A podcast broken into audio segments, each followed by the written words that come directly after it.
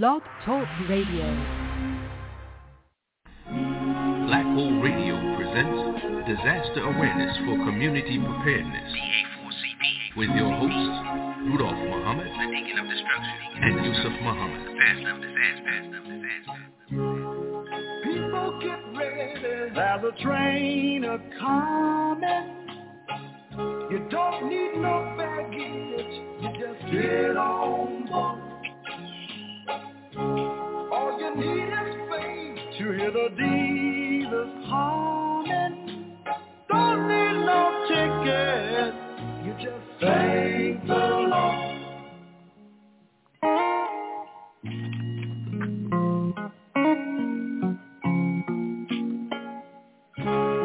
So people get ready for the train to Jordan. Coast to coast, faith is the key. Open the doors and board them. There's hope for all among love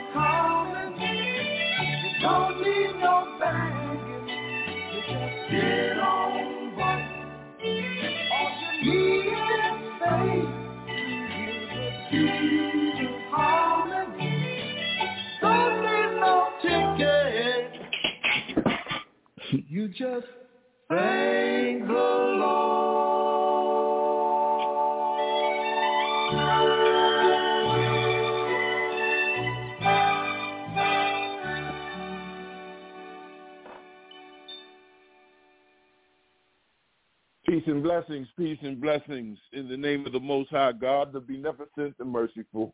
All praise is due to thee, the Lord of the worlds. We thank him, we thank him, and we can never thank him enough for his merciful intervention in the affairs of men, in the person of Master Fard Muhammad, to whom praise is due forever.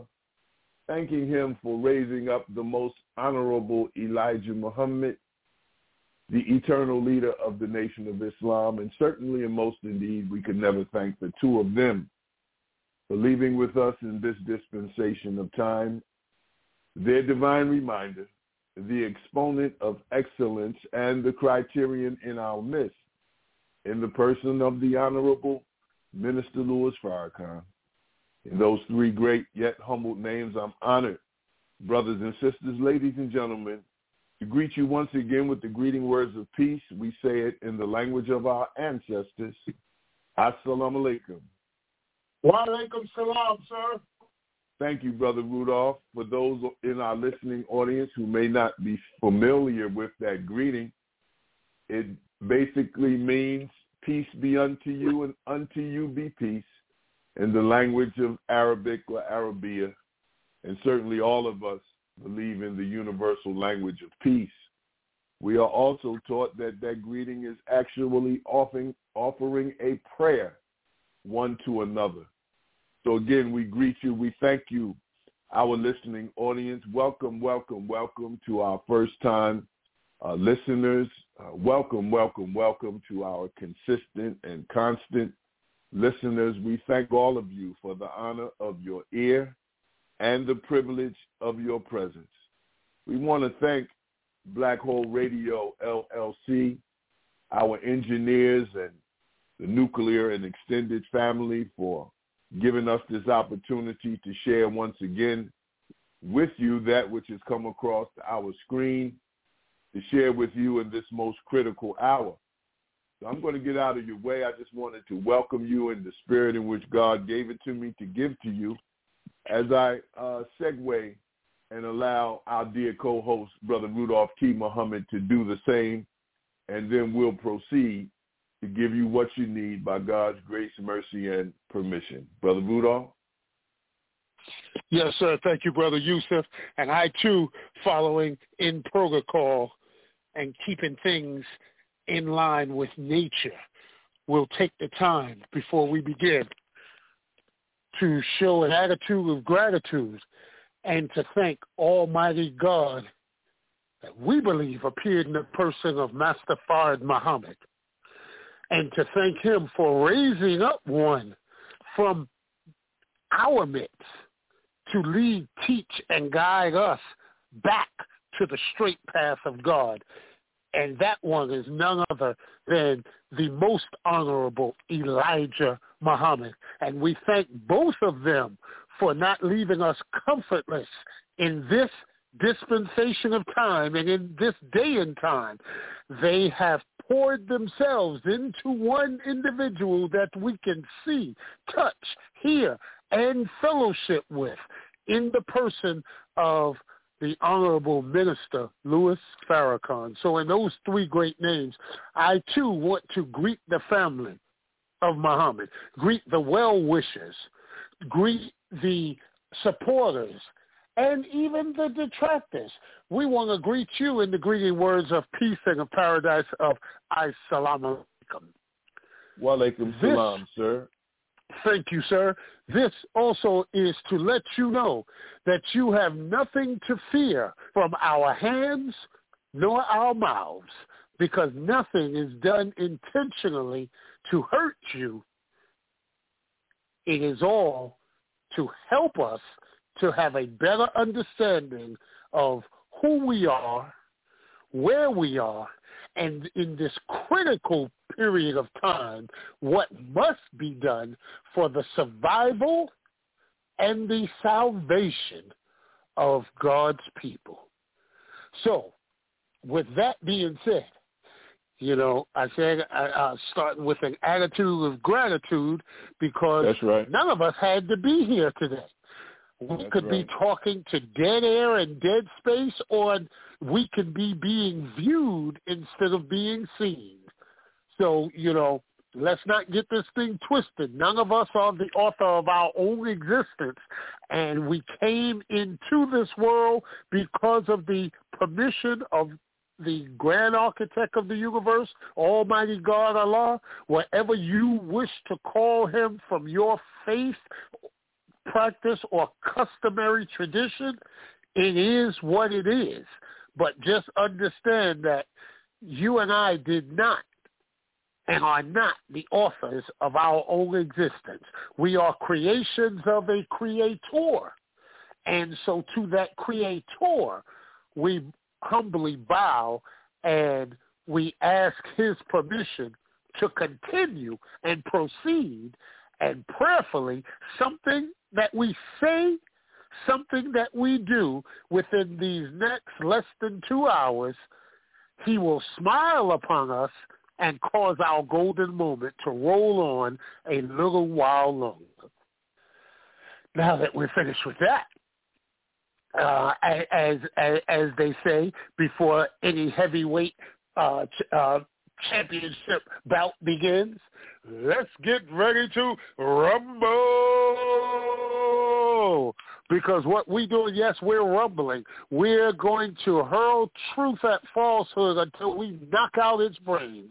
In this day and time, we cannot afford for anyone to be left wandering in the wilderness with untruths in their mind or with some crazy notions about what it takes, not just to survive, but then to rebuild and to live again.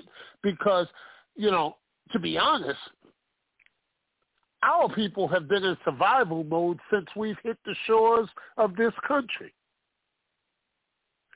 Ever since our forefathers put their feet on the shores of the United States of America, back in fifteen fifty-one, we've been in survival mode.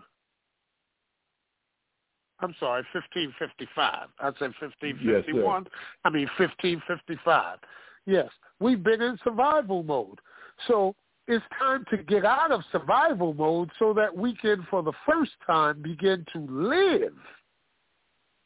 And there is a difference between surviving and living. You just have to stay alive long enough to make it happen and to see it manifest. We have a great show lined up today. We have some guests that are going to appear on the uh, airwaves at a certain point. We have our brother Ghazi coming back, uh, the founder of Re- ReadyXPO, and that website is ready X P O dot com. If you haven't gone to it, jot it down, go to it, look at it. It's a wonderful site. It's put together. They have a program set to kick off October seventh through the ninth and in Villa Rica, Georgia, on uh, their ranch. And they have wonderful um, um, subject matter experts that have agreed to come together and to use their collective knowledge to help whoever is there on that day gain a better understanding of what it takes to survive if you're blessed to be alive after dot, dot, dot. And I say it that way because when there's a disaster, whether it's a hurricane, uh, a snowstorm, whether it's a, a, a man-made emergency, whether it's a technological emergency, or whether it's a natural emergency that overwhelms your resources to deal with it. If you remain alive after the initial event, then the work of survival begins. If you succumb to it, well, then you don't have to worry about it because um, you're not here anymore to deal with it. So either way, it takes care of itself. The question is, as uh, Hulk Hogan used to say, what are you going to do when disaster runs wild on you? Brother Yusuf? That's a great question, Brother Rudolph. What are we going to do? That's why when you say, let's get ready to rumble, look, we open up giving honor and praise to where it's due, having an attitude of gratitude, because when you talk about rumbling with the forces of nature, we know our arms are too short to box with the God. But what That's we right. do here, what we do here at Disaster Preparedness for Community, excuse me, Disaster Awareness for Community Preparedness, we try to have you think about becoming self-reliant and taking appropriate action in response to any emergency. We Why? need you to survive. That's the bottom line. We promote public awareness, engage in public outreach to inform, educate, and train all people in how to best prepare for, respond to, and recover from all emergencies. But you never know. The one that may be the next one coming, whether it's natural disaster or man-made, there might not have been any training manual for that one, but at least right. we've done the best we could, that we could sleep good at night knowing that our listening audience that tunes in week in and week out gets the updated uh, information that has come to us. You know, our objective here is to ensure that everyone has a reasonable working knowledge of disaster preparedness and to help you determine the best choices in any emergency response to avert danger and to save lives. However, we know we're fighting against a so well, you can ask the people in Puerto Rico just how much right. they prepared for that force of nature that came through. I think in this world they called it Fiona or Fiona, if you will. Yes, sir. But they have, even at this time that it's past the island, they're still over ninety-five percent without power. So our vision here at Disaster Awareness for Community Preparedness is that each individual citizen, including every capable man, woman, and child, understand their personal responsibility. And I'm going to make it personal, our personal responsibility for the safety of myself, my family, my neighbors, and the overall well-being of the larger community. I know. You say, why should we learn about disaster awareness for community? Look, FEMA, FEMA did a, a, a survey a couple of years ago.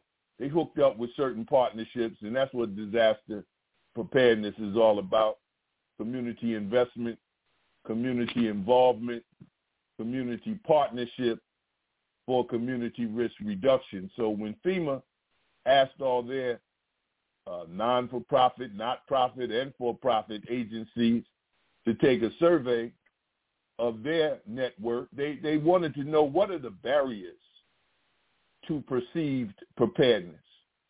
And when they did their survey, seventeen percent said they didn't believe getting information, or they did believe that getting information was too difficult. Well, if you tune into this program every Friday from four o'clock to six o'clock p.m. Eastern Standard Time, then you can throw that out the window. You're not going to be part of that seventeen percent. Then eighteen percent of the survey said they don't think they have time to prepare. Okay, well, you have to ask yourself, what's the difference between a reason and an excuse? Okay, because you can actually tune into the archive shows, thanks to Black Hole Radio once again, of our program, if it's after Friday, all right? So on the survey, twenty-four percent say they don't know how to get prepared. That's why we thank our listening audience for tuning in on a regular basis. We thank your first-time, our first-time listeners. And the more you tune in, you'll realize that many of our listeners are actually subject matter experts themselves in some capacity. Right. And in that sur- survey uh, with the partnerships of FEMA a few years ago, twenty-six percent said uh, they believed that preparing was too expensive. Okay, it reminds me of that bumper sticker I saw. If you think educational uh, education is expensive, try ignorance. Ignorance. Yes, sir. Right? That's right. So so, That's so right. We just going to, you know, put you in tune with the time and what must be done spiritually, mentally, physically. Even you might hear something that might help you out morally, but definitely in terms of operation, uh, operations, what you should consider, proper prior planning, preventing poor performance, what you should consider, because there, there are four, I think, basic things that many of us have to ask ourselves when we ask the question, where will you be when disaster strikes? That's why it's yes. important to get that information. That's why it's important that once you get that information, you got to turn it into practical application. Now, that sounds like a rhyme. I, I might put that in my next poem or hey, spoken word. Give me you a heard minute. It, right, Brother Rudolph? I know you heard yes, it. Sir. That was for those who don't understand us yet. Then we got that other thing going on while we got this thing going on by God's grace and mercy.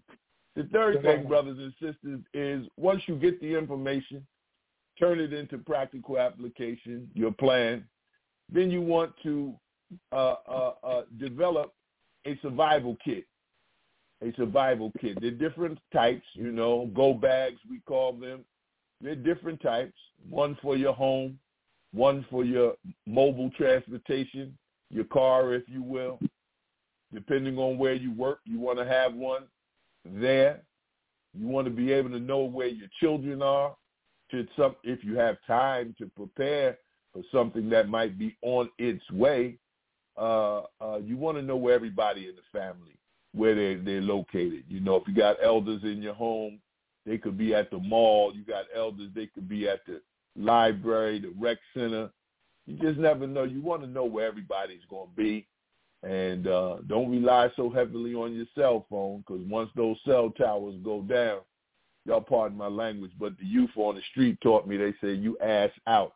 You ass out yes, if sir. the cell towers go down. Right? one hundred percent, and, and one hundred percent correct. Keep it one hundred. Keep it one hundred. Yeah. So, look, lastly, the fourth thing is you are to reassess your plan, reassess your kits, reassess. That's the fourth thing you should consider. So before I pass it on to Brother Rudolph, again, you know, let us keep our prayers for the people in Puerto Rico. The whole country is out of power, all right? And so President Joe Biden, he, he's, he's throwing money at it. He's giving addition, additional assistance available to the government of Puerto Rico. He did that yesterday on Thursday uh, uh, to, to, to the president there. Um, you got the FEMA Region two office in New York City, Brother Rudolph, and one hundred percent federal funding for debris removal and emergency protective measures for the next thirty days. He also announced uh, three additional municipalities uh, are eligible for FEMA's assistance, individual assistance program. So these are just some of the things, you know, if you live on the East Coast, like right now, uh, I'm in southeastern Virginia. We actually escaped it, you see. It's, it's, it went up the East Coast and on its way to Canada, but it didn't make any landfall in the continental U S. But suppose it had. Suppose all our power went out. What are we prepared to do? That's why we're just so happy that you've joined us here on Disaster Awareness for Community Preparedness. Please call your uh, network, your database. Let them know how we rock and roll here every Friday from four o'clock to six o'clock Eastern Standard Time. And I, too, anxiously await uh, our dear brother from uh, the Expo. Uh, I, I, I, I'll just say consortium because brother has so much going on with the uh, right. program he has coming up. So I'll just pass it back on to you, Brother Rudolph, and uh, just wanted to add context to our listeners that might not have understood why we start the way we start and why we offer what we offer when we offer. In the fire department, they call that situational awareness, knowing what to do, when to do, how to do, where to do. Brother Rudolph? Yes, sir, Brother Yusuf. You know, as as those who are on here regularly know that we usually going to um, reference some soundtrack at some point throughout um, our That's time right. here. You know, what comes to mind for me is our brother Kirk Franklin. One of his early songs, he said, some may ask the question, why do we sing? Well, some may ask the question, why do we have this program? You know, mm-hmm. what is what, what y'all? Man, y'all ain't got nothing better to be doing from four p.m. to six p.m. on Friday than being on the radio and just, you know, uh, uh, uh, uh, uh, talking about this this doom and gloom stuff. Well, I'm glad you asked that question, sir. Totally honest, no. I have nothing better to be doing. Why? Because am I not my brother's keeper? Go ahead. Are not the strong, doesn't Scripture say that the strong must bear the infirmities of the weak? Mm-mm. Yes. So, you know, the reason we start the way we do is because we always want to keep our spirituality intact. In a disaster, it said the first crisis is hygiene. Well, in a mental disaster, the first crisis is the loss of spirituality. And once you lose spirituality, you lose a, re- a grip on reality.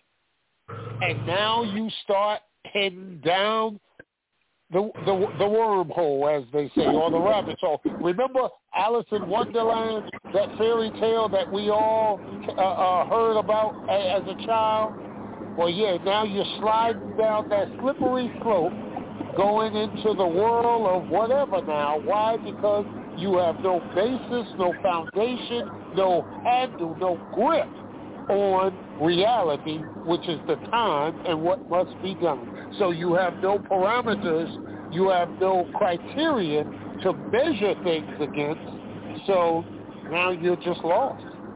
You're irretrievably, hopelessly lost, and you're like a ship out on the ocean, a sailboat without a sail. You're just being tossed about by the currents and by the waves, and you're at the mercy of whomever. So, as not to allow that to happen, we keep a firm grip on who is God, and we keep a firm handle on the fact that we are not in control of any of the circumstances that go on. All we can do is respond to what happens, and we can put plans in effect. And that's what we're supposed to do. We're supposed to plan for the worst, so that if that does not happen, you're already ahead of the game. But, you know, some people say, you know, oh, uh, man, if you got a plan A and a plan B and a plan C and a plan D, you already failed, because you done spread yourself out so thin. You can throw everything into your plan A. Well, I could see how some people could come up and say that, but in reality, okay, those who fail to plan have already planned to fail. And the reason that statement is true is because if you don't make a plan, then you just, as they say in the street, you just winging it.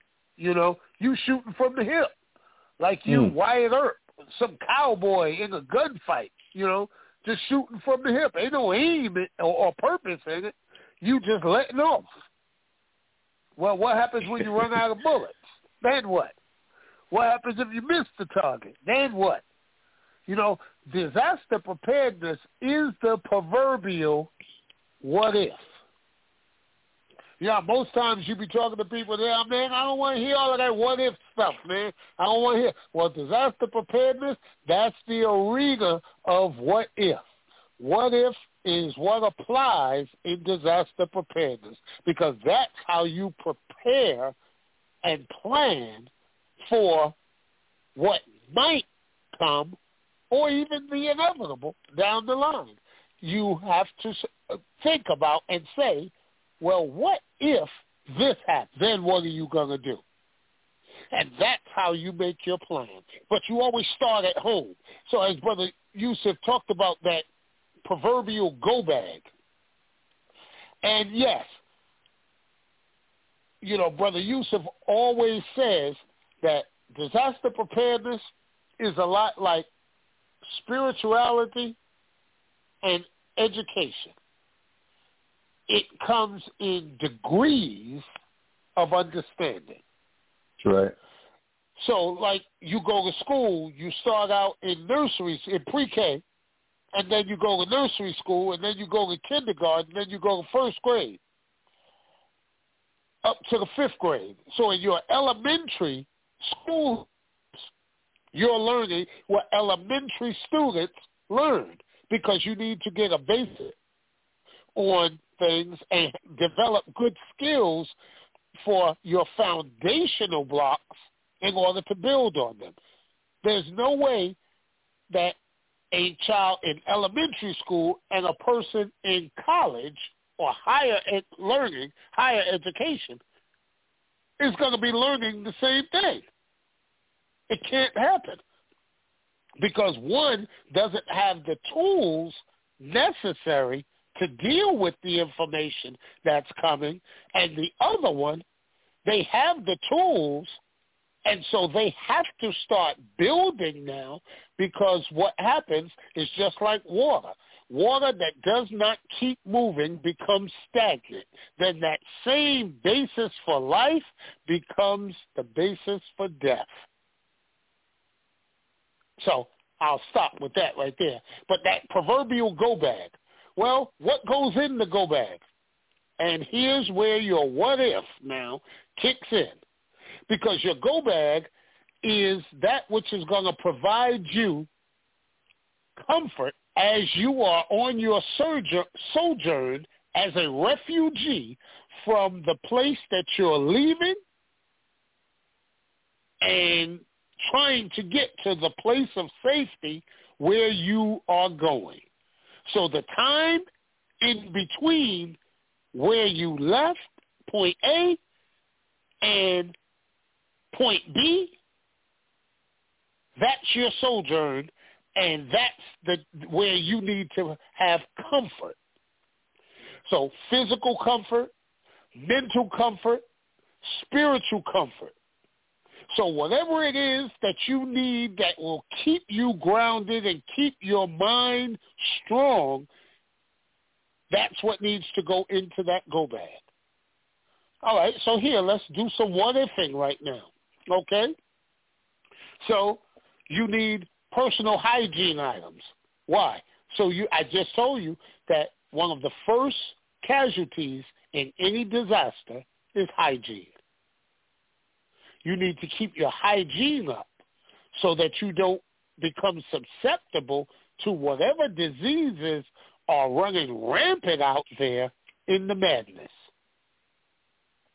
What else? You need, so you have your hygiene pro- products, meaning your toiletries and all of that to help keep you clean, you know. Then what else? You may want to have a couple of changes of clothing in there because maybe your clothing may get soiled by you or by something else.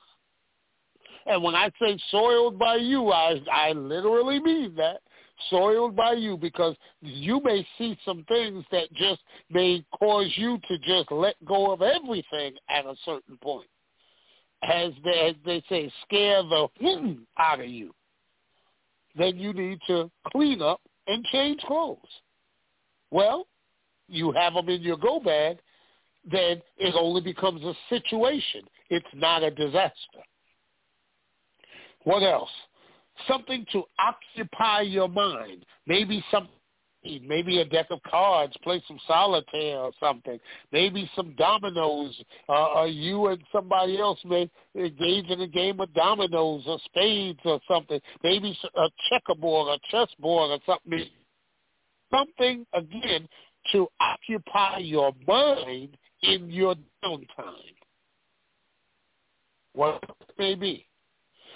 Reading material, if you wear glasses, an extra pair of glasses, so that you can have what you need to do what needs to be done. If you take medication, um, ration of medication, at least fourteen days. Why? Because it may take you that long to get stable again, to get to a place where you can get a refill on your prescriptions. So at least a fourteen-day supply should be in your go bag. You should also have some cash in your go bag, small denominations of bills, because nobody's making change during a disaster. If all you got is tens and twenties, then that bottle of water you wanted or whatever it was you went to buy, that's what it costs, because there is no change. So have some singles, some fives, have a, a you know a, a roll of quarters, a roll of nickels, a roll of dimes, hell, a that's roll right. of pennies. You know, that's fifty cent right there if it's a complete roll of pennies.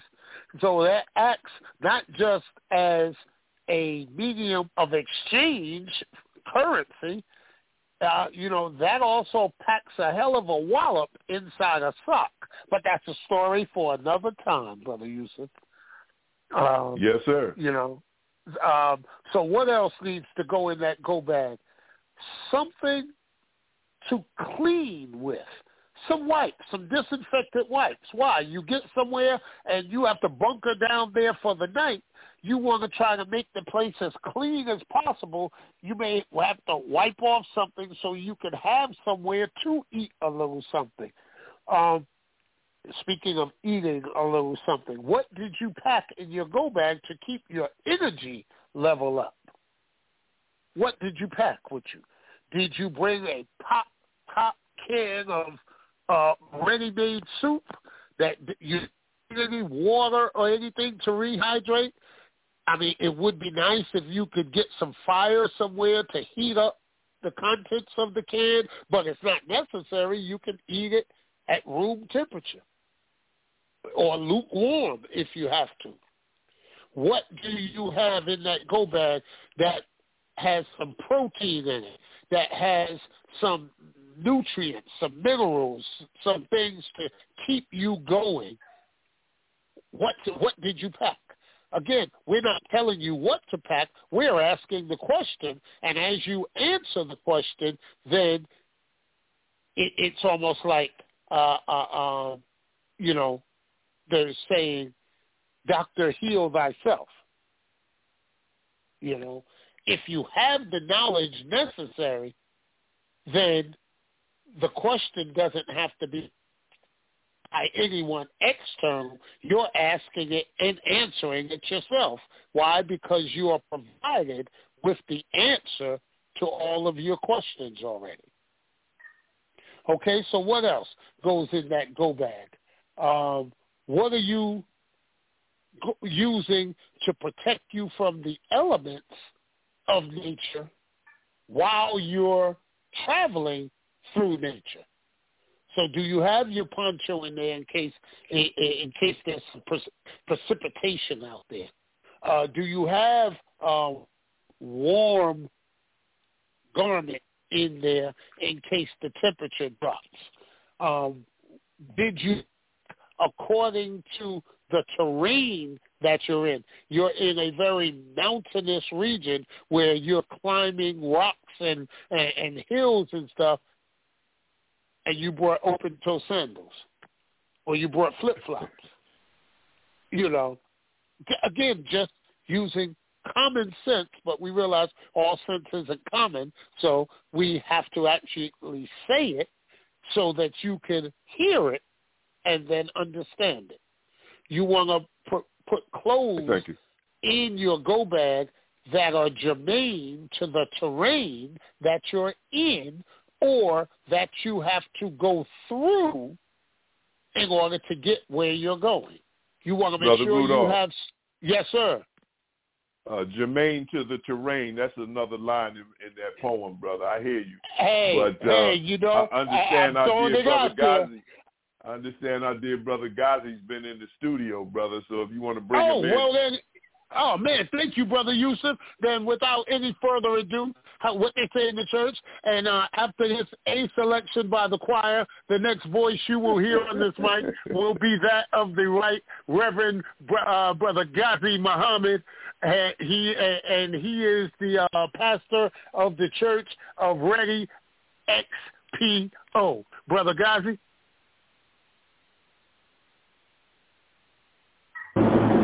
Yes, sir. Can you hear me?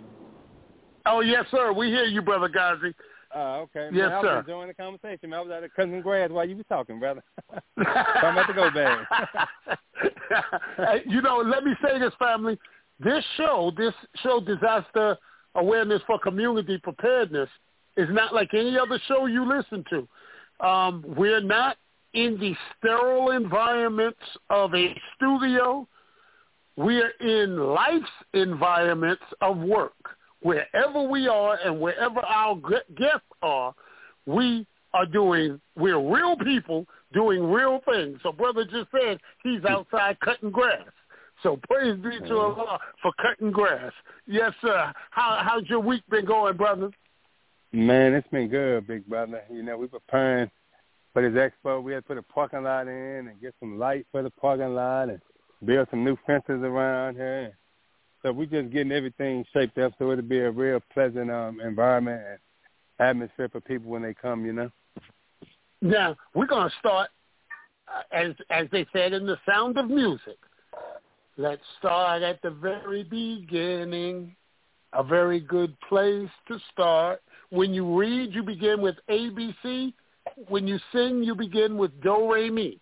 So now we're going to start with the very beginning of Ready X P O. Brother, How, where did this come from? How did it materialize? It came from, um, it's a brother who we partnered up with. My wife and I partnered with a brother named Hakeem Isler. He's um, on, on YouTube. He, he's called the Black MacGyver. And um, he's very like one of them like survivalist type brothers that he's been on a few of them shows like Naked and Afraid, Last Man Out. And all that. You know, he, he go to them kind of shows and they jump him off and have bet somewhere naked and he survived. You know, he one of them kind of brothers.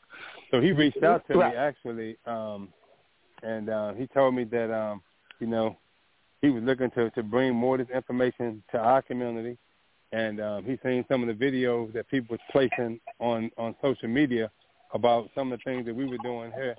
And um, he said, man, I, I think that would be a perfect place for it. He, he flew down there, stayed on the property. We got like a little cabin on the property. He stayed there for a few days. We canvassed the, the, the, the, the grounds, went all back in the woods and everything. And from there, you know, we mapped out a, the, the, the, the Ready Expo. Um, it took a couple of days, and, um, you know, we started building from, from, from that point on. I started reaching out to different instructors that I knew. He reached out to people who he knew. And, um, you know, we kind of poured it all together. We have over, like, uh, two dozen instructors that's going to be teaching everything from buying land, firearm safety, solar power, the disaster preparedness, farm one oh one, even the business side of land and, and farming.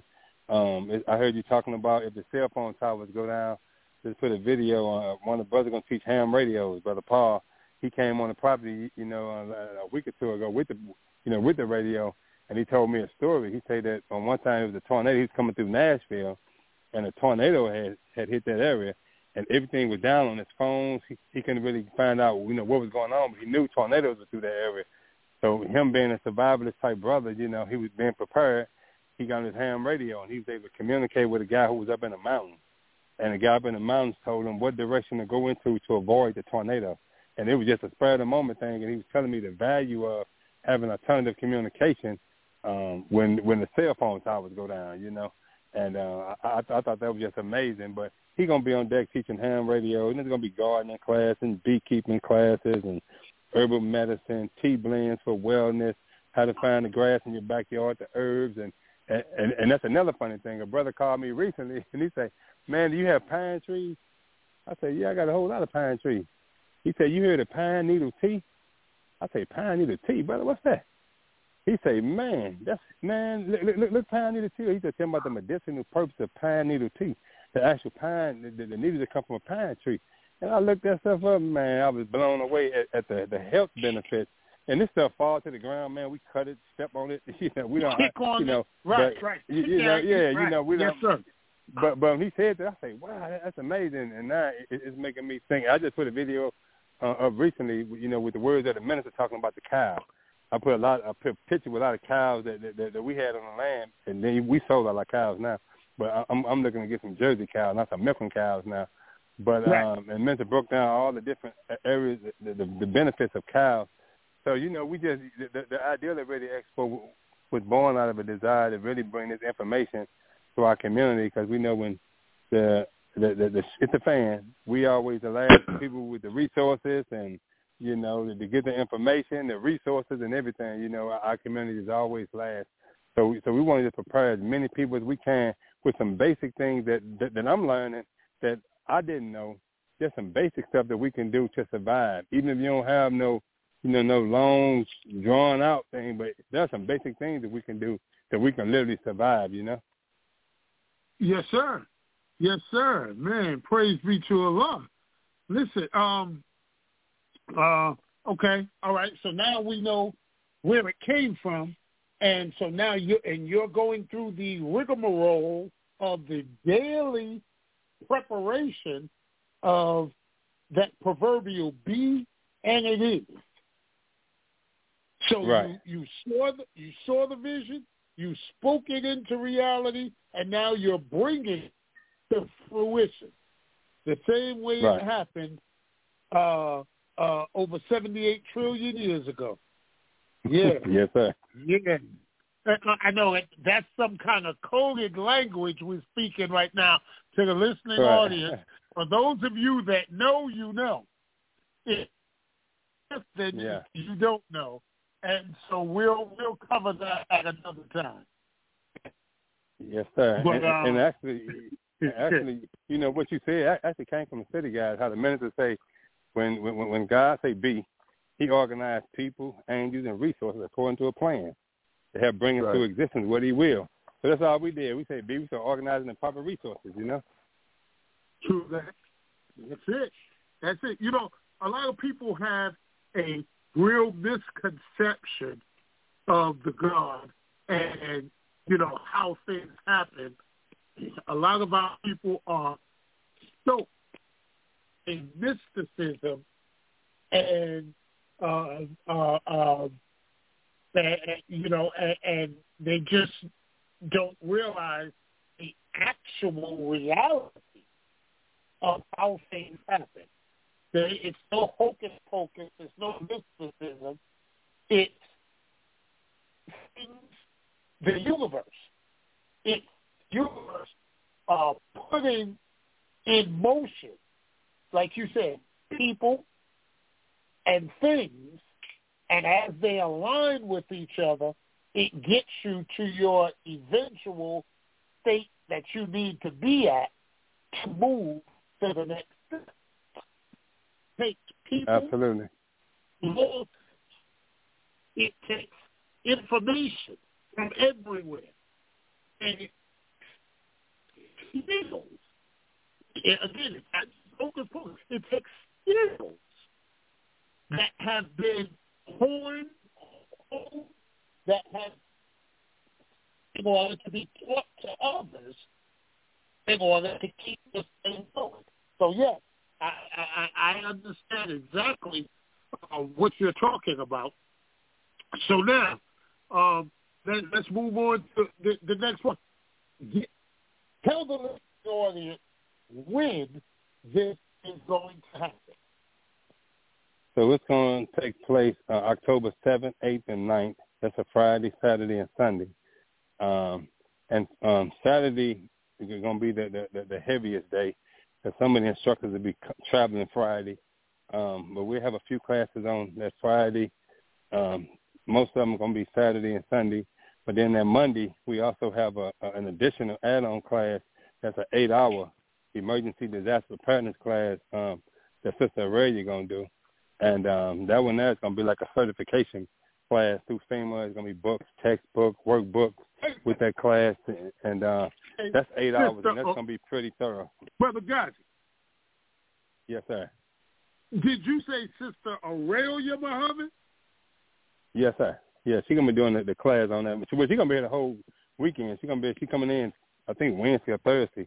Uh, so she's going to be here the whole weekend, but she's doing an eight-hour class herself um, that's going to take place that Monday.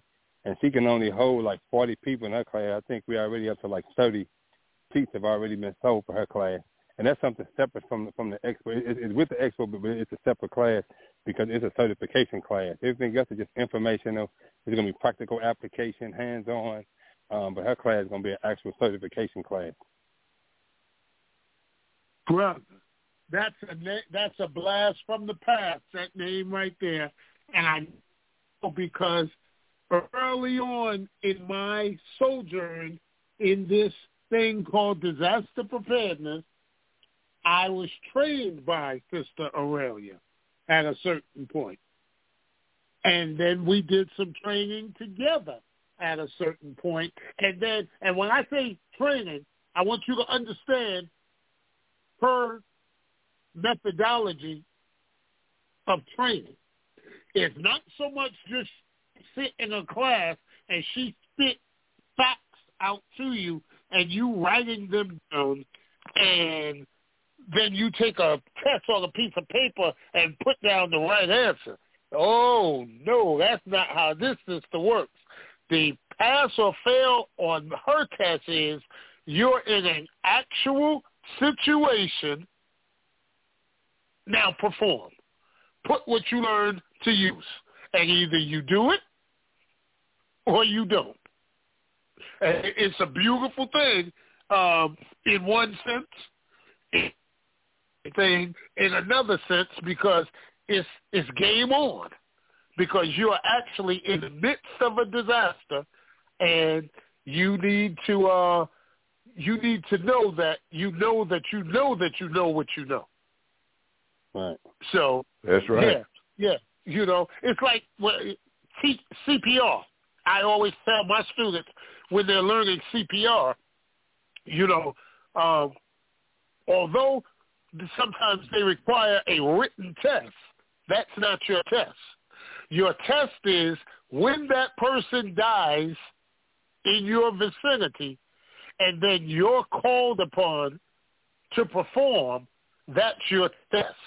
Because the question is, can you perform and will you perform?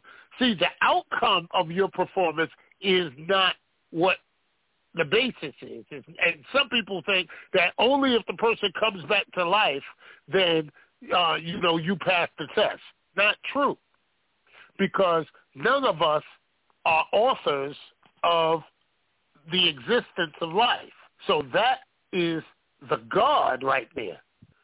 And yes, the ultimate would be that you perform C P R, the person returns to life, and so yes, God has acted on, in, and through you in order to restore life to another one, and that is the ultimate. But even if that does not happen, the mere fact that you were collected enough to be able to perform what you were taught and go through the steps successfully is a pass and a check mark for you to show that you did learn what was necessary and you were comfortable and confident enough within yourself with what you learned to get out there and perform it. And right. that's and, you know, where the real test comes.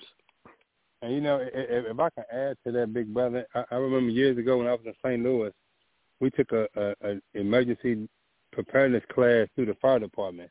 And it was yes, a three day it was a three day class, and they actually had like a little mock burning building, and they had like a little fake body that was heavy. You had to lift this body up and carry it. They they were trying to let and you know drag it. Like, yes, sir. Yeah, yeah, that thing was heavy, right? And so and, and, and so all we learned how to do the turn turnkit and things like that, right? And literally on the lunch break, we had like an hour lunch break. So I went home on my lunch break. And right in front of me, brother, it was an accident, a bad accident. Like, as we said the light, it was a bad accident. And I literally immediately jumped out the car. It, it was like surreal. I jumped out the car, and I was able to clear the, you know, clear the space and do everything I just right. learned in the, from the fire department. I literally applied that. So when I went back to lunch, I said, man, this is crazy. I just used this stuff on the accident. And, I mean, prior to that, I wouldn't know what to do. Like, prior to going through that class, I would have just yes, been sir. like, man, call the police, man. You know, call the ambulance. You know, right. like pray for them, move right. them, or something. But I was able to stabilize, like, like stabilize the situation, keep keep them calm. You know, um, and, uh, people were trying to move him. I like, no, no, no, but his leg was smashed into the car, and it, it was something. But he, but, but he, right. he, he, he lived. But it, it was just something that Praise right when I learned it on lunch break, I was able to apply it, like the same within the same hour. You know. Yes, sir. Instantly, and that's how that that's how life is, and that's how this disaster paradigm is. You learn something right now, and you're putting it to use right now to show and prove that you did learn it, or you need to go back and relearn it. Because yes, once you learn this stuff, you are the first first responder in any situation that kicks off. You are the first. first responder, because you are there before the first responders get there. It's you who's going to make that nine one one call to let the larger first response network know that there is an emergency at this location and what's going on. Had it not been for you making that call, we would have never been able to respond in the ambulance or Brother Yusuf responded on the fire apparatus, because the call never would have come through. Brother Yusuf? Right. Thank you, Brother Rudolph, and thank you, Brother Ghazi, for taking time out of your busy schedule, brother, to join us again. We pray that uh, you and your family are well, and that your preparation as you're moving forward to October seventh through the ninth in Villa Rica, Georgia, putting together this, this uh, Ultimate Survival Expo. Brother, we just, you know, we were just so elated, brother, that you, you know, took time out of your busy schedule to come back on, brother, to promote what we say we're about in terms of our objectives and our vision here on disaster awareness for community preparedness. I see on your website you, you, you have the term preparation for a sustainable future in uncertain times. That's right and exact. And then you have the answers you need for the security you want. I mean, brother, I'm just overjoyed when I see what you're representing on your website, what I hear, what you're saying.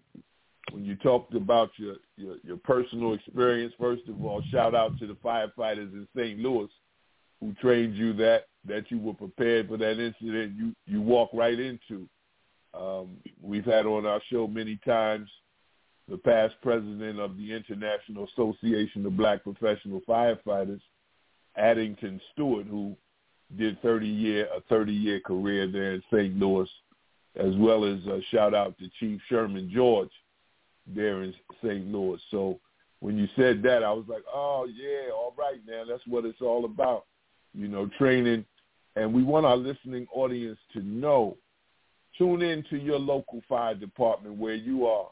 They give uh, community workshops to help you know a little bit more about first aid, uh, knowing what to do if you become what we call a first responder, knowing how to use an A E D machine or automatic uh, external defibrillator. Yes, sir. Thank you. Thank you, beloved. And then when you and uh, Brother Rudolph talk about the B and it is, the kum fire kum, you know, in between the B and it is, is well, that's a work, work. is action, call it into existence, it's time. And, you know, uh, uh, Brother Ghazi, Brother Rudolph, and Brother Forrest, they sometimes facetiously call me Uh, the pastor of disaster. Of disaster. And, That's and your they both, name, brother. And they both know more scripture than I do. But in the book of Ephesians, it talks about time carrying two dispositions. Time itself, the be and it is, time. And those do, two dispositions are motion and measurement. And so when we see the work that you're doing, big brother, I don't see anything but motion and measurement in between that being it is. And so we want to thank you and your family for their sacrifice. We want to thank all of your participants, Sister Aurelia, Sister Doctor Aurelia, and uh, the brother's name you, you mentioned who got you started, who surveyed the land. This is what we're trying to convey to our listening audience. You know, you have some who are novice, N O V I C E, I believe, and then some who are preppers, they have more expertise, but we all fall somewhere in between, and we just need to take that step, brothers and sisters, ladies and gentlemen, that we can, uh, as Brother Rudolph said, when you put it out there, you never know who the God is going to bring you to help you manifest that which you know, you intend on manifesting, and that which you had no idea would manifest, but you stepped out on faith, good brother, and um, thus we have, thus we have, thus we have. I understand uh, we got Brother Barry in the yes, queue sir. From nine one four. Brother, that might be our dear brother, Brother Barry that's, Crumley. That's, that's him. Now, Brother Ghazi, before this brother gets on, let me say this to you. To you, and all of your team. Man, I'm sitting here and I got a couple of tears in my eyes, brother, because I'm just so elated that you guys have come up with this and you're actually bringing it to fruition. It's not like I'm forty or fifty years older than you, but it's just that me and my crew that teach and live this disaster preparedness paradigm. We've been talking about this and teaching this for over thirty years now. That's right. And this is the first actual uh, uh, um, um, concrete simulation being put together by, uh, like like I said, FUBU, for us, by us, um, for people of color, anywhere that I can remember. Myself, Brother Anton Edwards, and Brother Barry Crumley have crossed this country back and forth talking about this. And, and I feel, some, Brother Yusuf, feels somewhat like, uh, um, you know, the the early disciples from the from, from you know from the Bible days, uh, walking and, and, and just preaching, preaching. Uh, it's coming, it's coming. Get ready, get ready. and, and nothing happens, you know. And so people start looking at you like you a quack, like you a fool or something, until something happens, you know. Right. So, so uh, brother Ghazi, yeah, brother Barry brother is Ghazi. on the line. Yeah, brother Barry is on the line. Let's... Greetings, brothers. How's everyone? Greetings, brother right, Barry. Up, How you feel, brother? Good to hear your voice, sir. Yes, sir. Yes, sir. Thank you. Look, I just want to pick up, Brother Ghazi, where yeah. Brother Ru- Rudolph le- left off, you know, when you talk about that scenario that he felt like he was in, you know, in the scripture, uh, you can only imagine what the people the one crying during the, the time project. of Noah, during the time right. of Noah, he building a a, a, a, a ship and, and there's no rain in sight, right? Right. And so right. Uh, it, re- it, it reminded me of a gospel song way back in the Bible days. Noah told the people that it's going to rain. But what he told them, they paid him no mind. So when he left, they got left behind. It's going to rain. It's going to rain. You better get ready and bear this in mind. God showed Noah the rainbow sign. It won't be water, but fire next time. And so... Stop it, Brother Rudolph, bringing that kind of stuff out of me, brother. It's the wrong audience, brother. It's the wrong audience. But, Brother Barry, it's good to hear your voice, brother. I hope you've been tuning in to what Brother Ghazi is doing because it's right in tune with your reason for being, brother. Go right ahead, Brother Barry. Absolutely. Uh, well, this is the first um, uh, show I was able to catch everyone live together. Um, you know, I've just been doing my thing, but I, I did have the, uh, the privilege and honor of speaking with Uh, uh, Brother Ghazi and uh, Sister Cheyenne, uh, I guess it's been probably close to two months ago now. Um, and I'm just so proud, man. I'm so proud of them. Man. Brother, that's what I was telling you. We like, we like parents with, with children that have, have, have finally, you know, they came into their own, and, and they doing it, man. They doing it. And, and they, they doing it in Georgia. Like, that's my stomping ground, man. You know, my father... Uh, is from Southwest Georgia, you know, and uh, I, I know every every part of Georgia there is to know, man, you know, um, and so I, I, I'll be there in a few more days, brothers. A few more days. Man, I don't man. even remember talking to you, Brother Barry. When, when did we talk, Brother Barry? Uh, I, I'm going to give you the backstory real quick. I'm going to do it fast. I get a call from uh, M G T from across the country. I'm on the East Coast. I'm in New York. Sister hit me up, and we talking about some other stuff, and at the end of the conversation, she was like, oh, Brother Barry, uh, what about this? Um, I know you're going to be involved with this Ready Expo thing. And I'm like, what are you talking about? I had no idea what it was, right?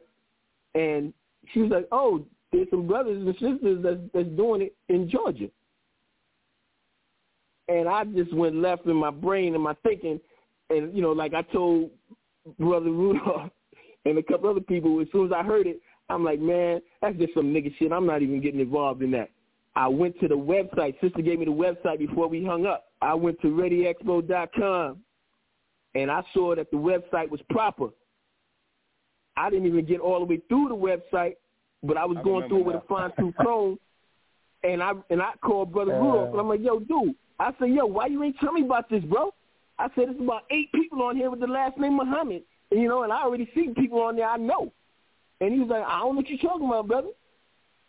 And, I mean, within an hour, because he, I gave him the site. He went to the site, called me back. No, no, I stayed on the phone, right, Brother Rudolph? And you went to the right. site yes, while I was on the, on yes, the phone. Yeah. And then um, You know, we see Sister Aurelia. I mean, you know, Sister Aurelia been here at the homestead twenty years ago, you know, right. um, like literally, like that long ago. Uh, so I, I know her, and I'm looking. I see some other people on there I know. Um, you know, I see the the, the brother. Uh, I seen him at at, at uh, uh, uh, prepper camp, and then I seen his brother on T V. Camp. I'm like, right. okay, right. And um, so so we you know we we just chopping it up, talking. And I said, yo, man, I said, let's just call the number. I said, let's just call the number, see if somebody answer the phone. Yeah, I remember right? that. I'm just, I remember. You know, I'm just playing devil's advocate like it's all right, you know, straight up. And uh, sister, the sister gets on the line, Sister Cheyenne, we talking. And we was on there about a couple of minutes. You know, we made it very clear to her, like, you know, we don't want to take your time. You know, we just want to introduce ourselves, blah, blah, blah. And then that's when the sister called you, Brother Ghazi. She said, I don't know where my husband is at, but I got to get him on the phone with y'all. And that's when the four of us started talking. Yeah, I remember now. Yes, sir. Yes, sir. Yeah, praise be Allah. Yes.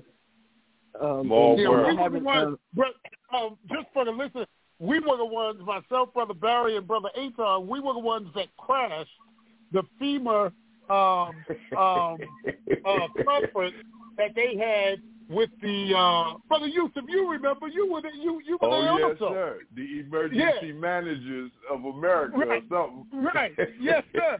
Back when Fugate was um, Director Fugate was That's correct. Head, mm-hmm. was yes, the head of FEMA.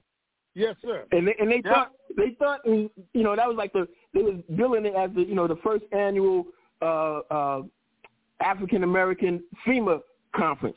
It ain't been right. one since, man. They had, they, they had that one. They had that one. Made the mistake of inviting us, and and it ain't been one since. And just for people that's listening, just so you know why, because our community went to the conference with the thought in mind: we're gonna get something from FEMA, and they made the mistake of asking the question, and this is why I love uh, Director Fugate, because he came right out, no hemming and hawing. He didn't lie. He didn't backstep, didn't backpedal, nothing. He came right out and said it. He said, understand, FEMA has nothing to give you. Absolutely nothing. Now, now so the audience that, that he's talking about, when he said, it, if that's what y'all came here for, then we could just close shop up and we could go home now because this conference is over. And I love but, you guys for saying that, for being honest and just being real and for putting that perspective in front of that group that was there supposedly representing the African-American community. But tell them who it was, because man. He was, he was like these big-time preachers, you know, people that right. had these big businesses, you know. Right. I mean, like multi-millionaires was there. And, man, please, it was a – we just checked all of that right. real quick, man. You know. I loved the main it. Thing is, the main thing was – and Brother Yusuf, in his pastor of disaster fashion, he, he, he had to pull us to the side and, and speak to us as a pastor speaks to his congregants, you know, to keep to allow us to keep our spirituality in check and not get thrown off course by everything else. So he gave us a reality check from the neck up, which helped us to stay focused to the business that we went there for, was to, one, let that group of African Americans that represent the African American community, let them know it ain't on FEMA to help us. It's on us to help us. And to let right. FEMA know we're not coming here with our hats in our hands asking you for anything other than the resources that you have so that we can take them back to our community to teach and train our people to take care of themselves. And that's what came out of that meeting. And it was a good thing back then. But, but again, Brother Ghazi, just to let you know, when this whole thing came up and we found out about you, and the site and saw how professional it was, and then spoke to you and, you know, realized that you you you were actually doing this. This is why we was, are so proud of you guys, because this is what we have been praying for for the last thirty years, and, you know, and now it's coming to fruition. So that that's what that whole thing was about. I can't wait for Ready Expo twenty twenty-three. Right, right. Looking forward to next year's Ready Expo. Right. Yes, sir. Yeah, we plan on making it bigger, better. You know, like, um, you know, as the days go by, you know, we learning more and more. So, so now, now keep in mind, so, you know, you know, we don't have, my wife and I, we don't have a long history of, like, survival, disaster preparedness and nothing like that. You know, we, you know, we knew, I, I tell people, we went from the hood life to the good life, you know, um, because we. Hold on, hold on, hold on. Wait a second. I know, I'm writing it down too, Rudy. Rudy, I'm writing it down already myself. I'm writing it down right here. It sounded like Biggie when Biggie said I went from ashy to classy. That's not you, but me. Man. I'm gonna give him, I'm gonna give him credit. I'm gonna give him credit the first two times I used it. After that, I ain't gonna say I heard from Brother Ghazi about this. I'm gonna say it myself. Yes, sir, Brother Ghazi, you gotta know that anything said on disaster awareness for community preparedness becomes sole property of us, and we we can use it at any time. So you may hear that line coming right back at you about forty or fifty times. Yeah, that's good, man. I'm, you know, I'm actually in the process of writing a book on it. You know, like the whole process. So, you yes, know, sir. I, I said a few times, people are like, man, you know, you need to write a book about that experience, you know, because I've written a few yes, books sir. already. And uh, so, you know, it's only been eighteen months that that we've been here on the property, and you know, the, the, the things that God has blessed us to do in eighteen months, it's mind-blowing to us because we totally new to it, you know, uh, not really knowing too much about farming and growing food and things like that, you know. Yes, sir. We, we, look, see, and that's the thing people are going to say. When it is the right time for the mission, it doesn't take a long time for things to come into fruition, because everything is already lined up in the universe for it. So you're the right person, your group is the right group at the right time in history for this to happen. Because, again, we've been to prepper camp, and, you know, it, it's a good thing, because when you go to prepper camp, you realize quickly we're not involved in that. Right. We are not involved in prepper camp anywhere. You may see one or two of us there, but that's it. So for this right. to be our own prepper camp, this is a big step. Yes, sir. Yeah. Well, we're looking forward to it, man. I'm looking forward to seeing all my brothers. And, you know, we've been getting a, a real good response from around the country, and people coming from, you know, all of the, the areas of the country, and uh, you know, we've even made contact with some brothers over in uh, Africa who do a certain form of gardening and growing food, and they reached out. We think about going over there to, you know, learn some of the techniques they got in terms of growing food from the motherland. That's very unique, you know. Yes, sir. So, brother, brother Ghazi, um, again, tell the people how they can get in touch with you. Tell them what the date is when this is going to happen, and tell them what they can expect when they get there. So um, I, I, I start with what to expect. So we're going to have food trucks. A lot of people have hit me up asking, is there going to be food on the property? So we did reach out to, um, you know, we got food vendors. Of course, there ain't going to be no his all. You know, we don't play that on, on the property. But, uh, you know, we got right. some good food vendors. Um, um, one of them is, is a believer from the from the East Coast, too. Um But but but he lived here in Atlanta. He got some some some some some, some mean sandwiches from, you know, from what everybody say. I ain't, I ain't had it yet. I, I can't vouch for it, but everybody say, you know, he got some real good food. But um, so we're gonna have three food vendors here. We're gonna have something for children, like some bounce houses. Um, it's gonna be like some cornhole, some some game Jenga, lifestyle connect four. You know, something that the children can do. And of course, you know, right. children are gonna be able to like feed the animals, feed the horses, the donkeys, the chickens, and things like that. Um, and then um, so uh, there would be some vending here. You know, we got some vendors coming to to, to sell certain things that, that, that, that whatever they sell. It, it, we try to make everything relevant to like survival or, or something like that, you know. But but we do have some some um, vendors coming. Um, and so it, it's going to be an event that takes place like from nine in the morning to like six. It's going to be nine to six on that Friday, Saturday, and Sunday. Um, we're going to have, again, we're going to have food on the property. Um, it's going to be some campers here. Some, some people are coming with their R Vs. So some people are coming to camp out who, who didn't want to get hotels. So we got a whole area, a whole paddock that, that that we call um, Sunset Village. You know, we got a whole area designated for campers. But we got water over there. You know, the whole property is, is have well water. We got well pumps all over the place. Um, so it's water over there. We're gonna have electricity. They want to do their cell phones and chargers and things like that. Do their laptops.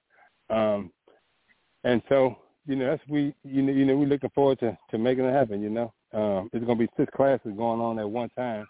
Um, you know. Throughout the day, and so people, um, we have a schedule. People can pretty much pick, you know, I, I want to go to this class at this time and things like that. And, you know, we study organizing it more and more, but we pretty much got it down as it, as of this point. You know, we pretty much got everything down to, to, to where it's going to be. Some classes will be, like, indoors. We have an event venue, um, and then some classes are going to be um, outside. It's going to be hands-on. Like Brother uh, Ilya Rashad, you know, we're trying to work on getting some bees for his beekeeping class.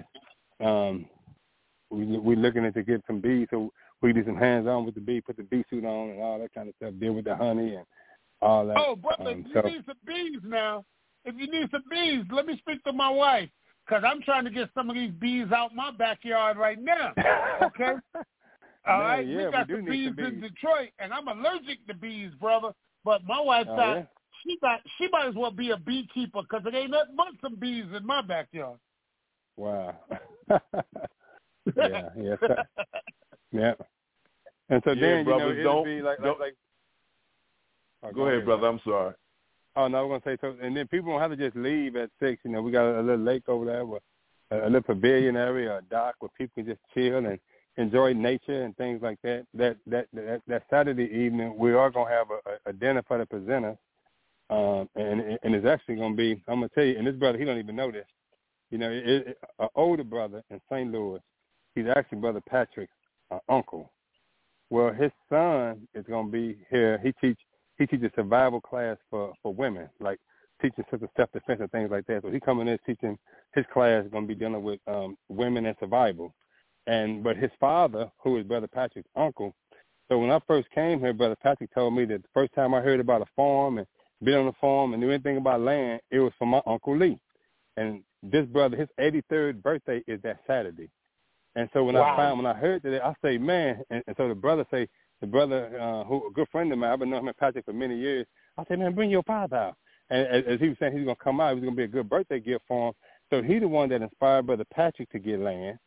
twenty-some years later, Brother Patrick inspired me to get land. And so I'm saying all of it is because of the O G. So we're going to do like a surprise party for the brother. He don't even know it. He coming in. He don't, he don't have a clue.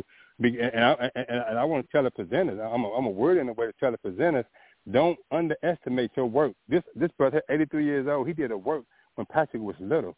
I'm talking about thirty, forty years ago that put a seed right. in his mind. So we don't know yeah. who we right. planting these seeds in their mind and how it's going to turn out thirty-five, forty years later. And it, I wouldn't be here if it weren't for that brother. He put it, and now we open yes, it up sir. for other people.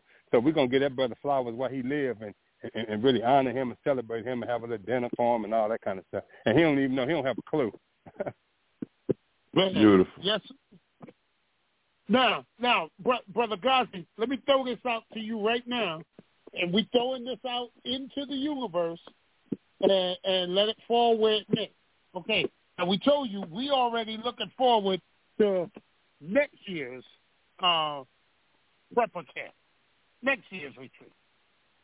But we're not waiting until next year to actually, right after this one is over, we're going to plan something, and I want to do it on the ranch where we can bring different groups of people in who are starting their own communities. And what I want to bring to them is how to set up your own nine one one system for your own community. Yeah, that's deep. Okay. Yeah, let's do that.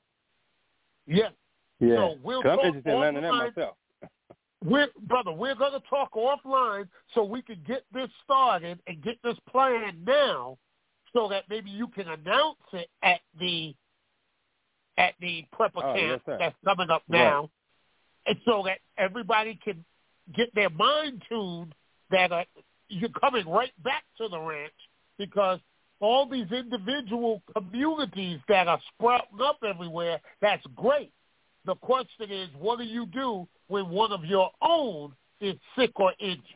Calling nine one one and hoping and praying that somebody picks up is not the answer. I love that what you got on your website, that, uh, uh what, what's that, that, that clip, Brother Barry, what did it say? Uh, uh, uh, what did it say? Hope is, uh, hope it is not yeah, hope a plan. Is not a solution. Yeah, hope is not a solution. Right. Preparation is. There you go. Yeah. I love that. Oh, man, I love that. Right. So that's what we're going to do. We're going to start planning now for people to learn how to set up your own nine one one system in your own community. And that's going to be everything from learning C P R, first aid, emergency medical responder, E M T, to driving the ambulance, to your urgent care center right there in your community, to having a group of highly trained professionals to receive that ambulance when it comes in and to do the things necessary to sustain that life. Getting that chopper, it, it, depending on where you live at, making your, um, uh, uh, Brother Yusuf, what's the, the term that you use, the, your collaborative, Uh, uh, what, what's the term that you use, Brother Yusuf? Your community collaborative. Yeah, yeah, yeah. Well, that's real. That's it. It's community involvement, community investment, community partnership, or community go. risk reduction. You right on it. You know, a right, uh, right. couple, couple of things. If I if I can just yes, build sir. on, add on to the, the building. Brother Ghazi, get them bees from Detroit, brother. They want to go from hood life to good life too, brother. So so make sure you get them bees from Detroit so they don't sting Brother Rudolph, right? But then the other thing, back to networking, right? The importance of networking and partnership. You know, um, the demographers say they're really basically four type of people in group dynamics. It's the people who hear what's happening and do nothing about it. It's the people who see what's happening is do and, and do nothing about it. It's the people who make things happen. That's us. And it's the people who ask the question, what happened? And so all the more important that we got a network, we got a partnership, we got a collaborative uh, uh, coalesce, like coalition, as Brother Rudolph was saying, you know, real talk in real time, they're expecting a tropical depression storm to hit the west side of Florida in the next five days, yeah. right? And so that's somewhere around Tampa, Saint Pete. So if we know people in that area, I mean, they might or might not be watching the weather report. They might think, okay, well, we've been through this before or not. But we at least owe it to ourselves to call our people in that area and ask them, well, you got anything planned? You understand? Right. Are you ready? Because, right, exactly. You talked about it. That's the theme for today. But also, uh, on another note, we don't want to take all your time, uh, uh, Big Brother Ghazi. We know you busy, brother. You got a few few few acres to to, to, to mow up, to finish, I'm sure. And uh, Brother Rudolph, you got sister in the studio as well. So we yes, are yes. at uh, five twenty-four Eastern Standard Time, moving into our last half hour. But we certainly, you know, uh, again, Brother Ghazi, thank you, brother. We pray that everything is a success. And we just not hoping that it's a success. We got to do something to make it a success. And uh, you can count me in. I don't know that I'll be there, but whatever I can do to assist, brother, we're going to make it happen here at Disaster Awareness for Community Preparedness. And again, yes, brother, sir. If there's anything you'd like to say in closing, brother, the floor is yours. Thank you for having me, brother, as your host, brother, for another weekly edition of Disaster Awareness for Community Preparedness. And good to hear your voice, brother Barry. Yes, sir. Yes, sir. And I was going to uh, just see if I can chime in real quick before brother gets the last word. Um, and brother God, are you familiar with, with Earl Small, uh, Stockman Airport? Oh, yes, sir. I'm right behind that. Yeah, I live right yes, behind that. Yes, sir. Absolutely, you are. Mm-hmm. Yes, yes, sir. Yes, sir. You, you ever fly in and out of there? No, I haven't. Um, I, man, I seen them this small jet. I, I, I told my wife, I said, we might get a private plane or something around this joint. Because I, I, I know a few few guys that live over here got some jets over there, but I never, no, I never flew in that little thing. All right. Well, I'm, I'm, I'm gonna leave that right there with you. So, brother Yusuf and brother Rudolph, I've been talking to brother Dana. I told him about, I told him about, about the ranch down there. I told him about Villa Rica. I told him about Ready Expo, and uh, we gonna try to make a little surprise happen, just like brother trying to do the surprise for the for the elder. See if we can do a little surprise for Sister Cheyenne and brother Ghazi. I'm gonna leave that right there. Yes, I'm gonna let that marinate with brother Ghazi. Man, yes, give brother Dana the greetings from us, brother Barry, next time you speak to him. Indeed. Yes, sir. Yeah, praise he, be he, to he's trying Allah. to find the time. He's trying to find the time, you know, um, that he he do weight and balance for those overseas flights. Um, yes, but he already know he he got to squeeze one of those days. You yes, also sir. sparked another thought, brother Barry, that I meant to mention to you, brother Ghazi. I don't know what the closest major city is to you, but we got to get the black professional firefighters involved with what you're doing. So if it's Atlanta, if it's Birmingham, you know, whatever it is, fire safety education, whatever it is, bringing youth down to your to your land, whatever it is, um, we need to connect you with the regional uh, director who has, you know, uh, the proximity moves everywhere from as far north as Baltimore, as far south as Florida, as far west as, you know, Tennessee, the western side of Tennessee. So um, that's another thing that uh, I just see as a collaborative, as Brother Rudolph said. And thank you, Brother Barry, for sparking that, brother. Yes, yes sir. sir. Yes, sir. Brother God, you don't know, he's going to be flying it out of small instead of A T L. Uh, it's going to be tough. Matter of fact, Brother God, this, here, here's, here's the number you're going to have to remember. two zero G A. two zero Golf Alpha. Okay, I got that written down. five thirty. That's, that's, the, that's the identifier for, for small. Okay. Girl small. Yes, sir. Yeah, yeah, I'm right behind that little airport right there, passing every day. Absolutely, I, I done Google Earth you, brother. I done Google Mapped you. I, man, we got you. Yes, we sir. got you, brother. Yeah, and so just for the people, if they want to get in touch, um, brother Barry and brother um, Big Brother, um, I mean brother Rudolph, it's um they go to ready expo dot com and that's X the letter X then P O dot com. Or they can just call me if they got any questions, anything. I, I, they can call my personal cell at six oh two, five four four, six two three nine. Uh, again, that's six oh two, five four four, six two three nine. Man, I love what y'all doing, brothers. I'm looking forward to further collaboration and growing this thing and really serving our community and our people to the maximum um, ability possible. So may Allah bless you all, brother. May He bless well, you sir. as well, brother.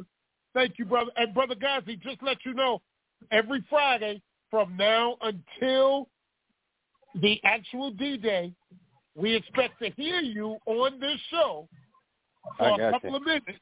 Promoting yes, this. this yeah, I got you. Yes, sir.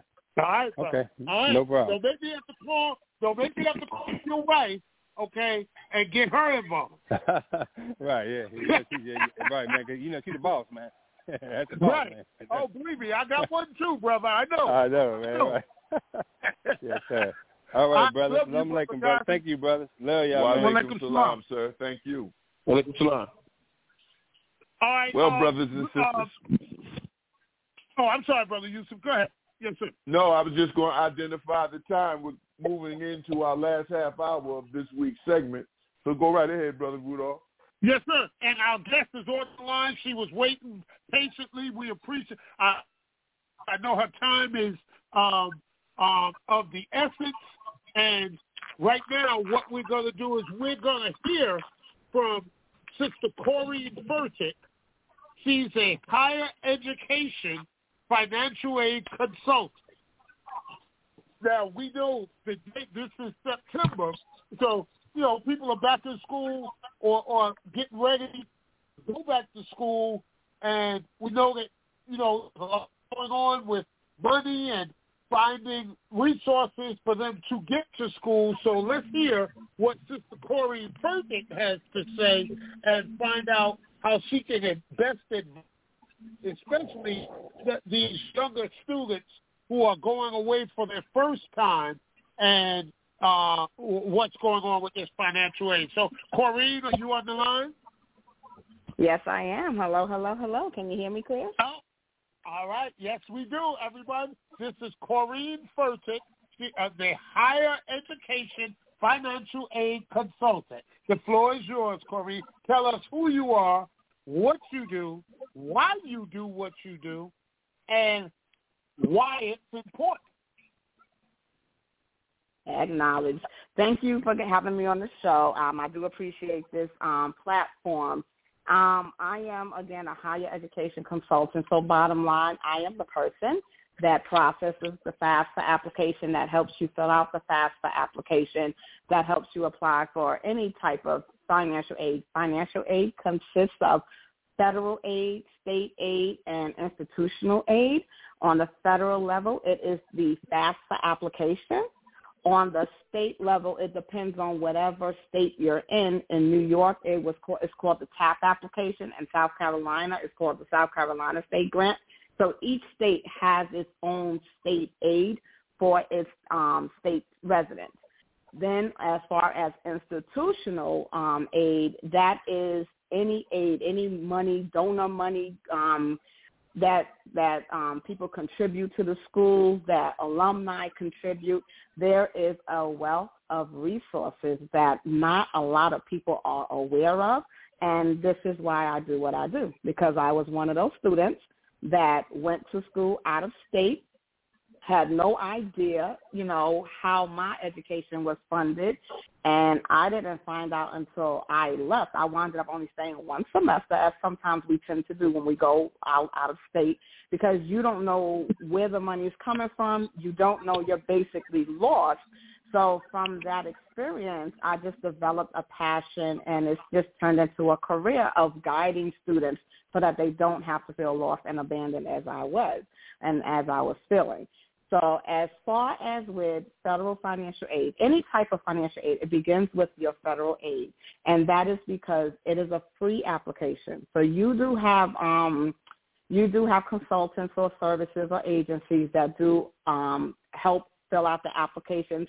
Some of them charge a price, some do not. It really is up to the um, the individual, but it is an application that bottom line is that everyone has to apply for to get your federal aid. Your federal aid consists of your federal Pell Grant, your federal S E O G grant, your federal direct subsidized loan, your federal direct unsubsidized loan, federal work study grant, and federal direct parent plus loan.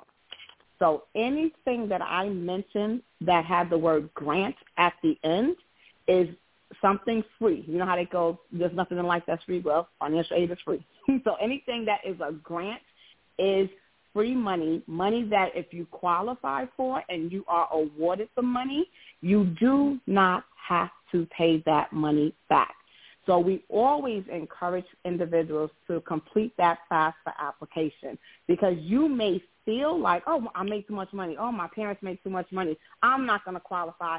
You need to do the application. Let the federal government tell you exactly what you qualify for, because even if it's one hundred dollars, five hundred dollars, that is one hundred dollars or five hundred dollars less that you have to come up with out of your pocket to fund your education. Anything that I stated that had the word loan at the end, it is a loan. Loan is money that you do borrow and you have to pay it back. Now, the amazing thing about your federal student loans, a lot of people, you know, they, they stray away from the federal student loans, but the federal student loans are actually a good thing. They are here to help you. They are here to help people like me as well, where you don't have the resources to fund your education in full, but you do need other assistance.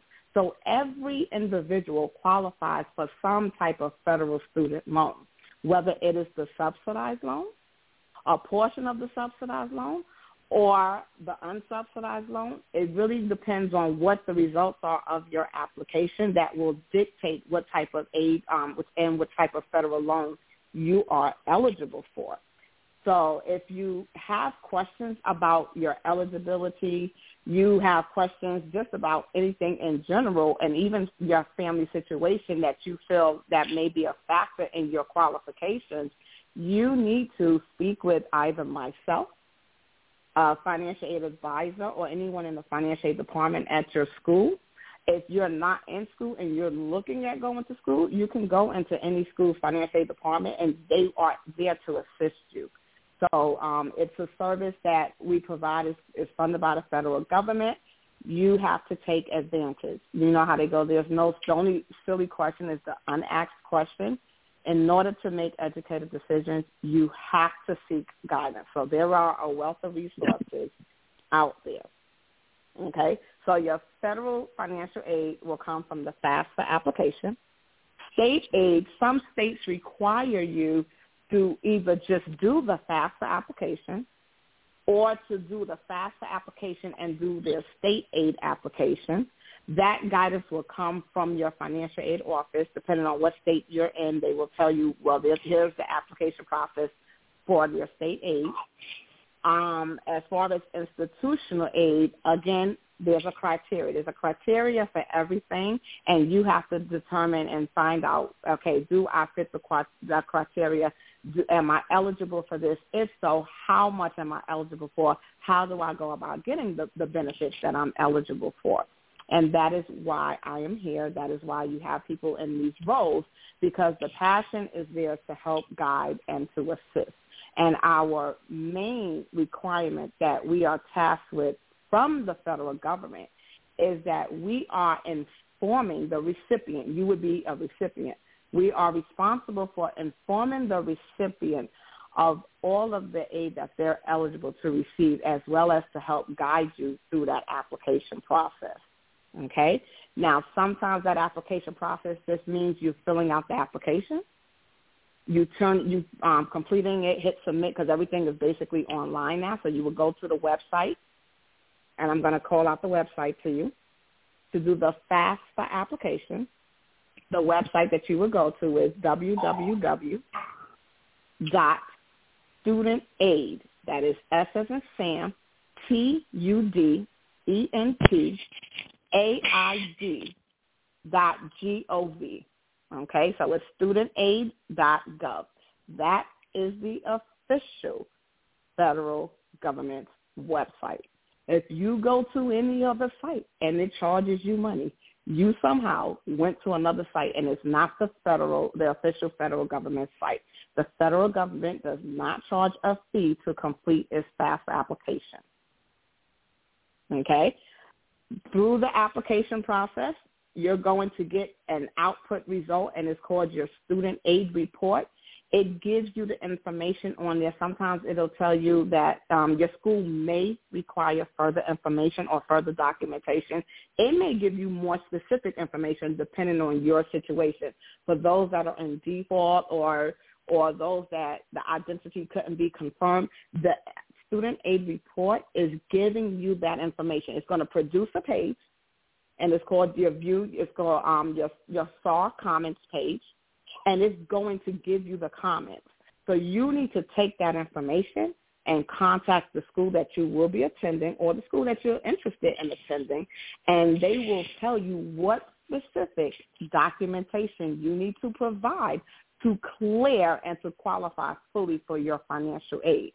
Now, one of the things that we get a lot of is it feels like we are prying in your personal life. We may ask for birth certificates. We may say, how many people are in your household? Do you have a child you support? If you're putting down children or uh, dependents other than child or spouse that you provide more than fifty percent on your FAFSA application, we may say, you know, like, okay, what exactly do you provide? How much do you provide? What is the total? It is not that we're trying to make you ineligible.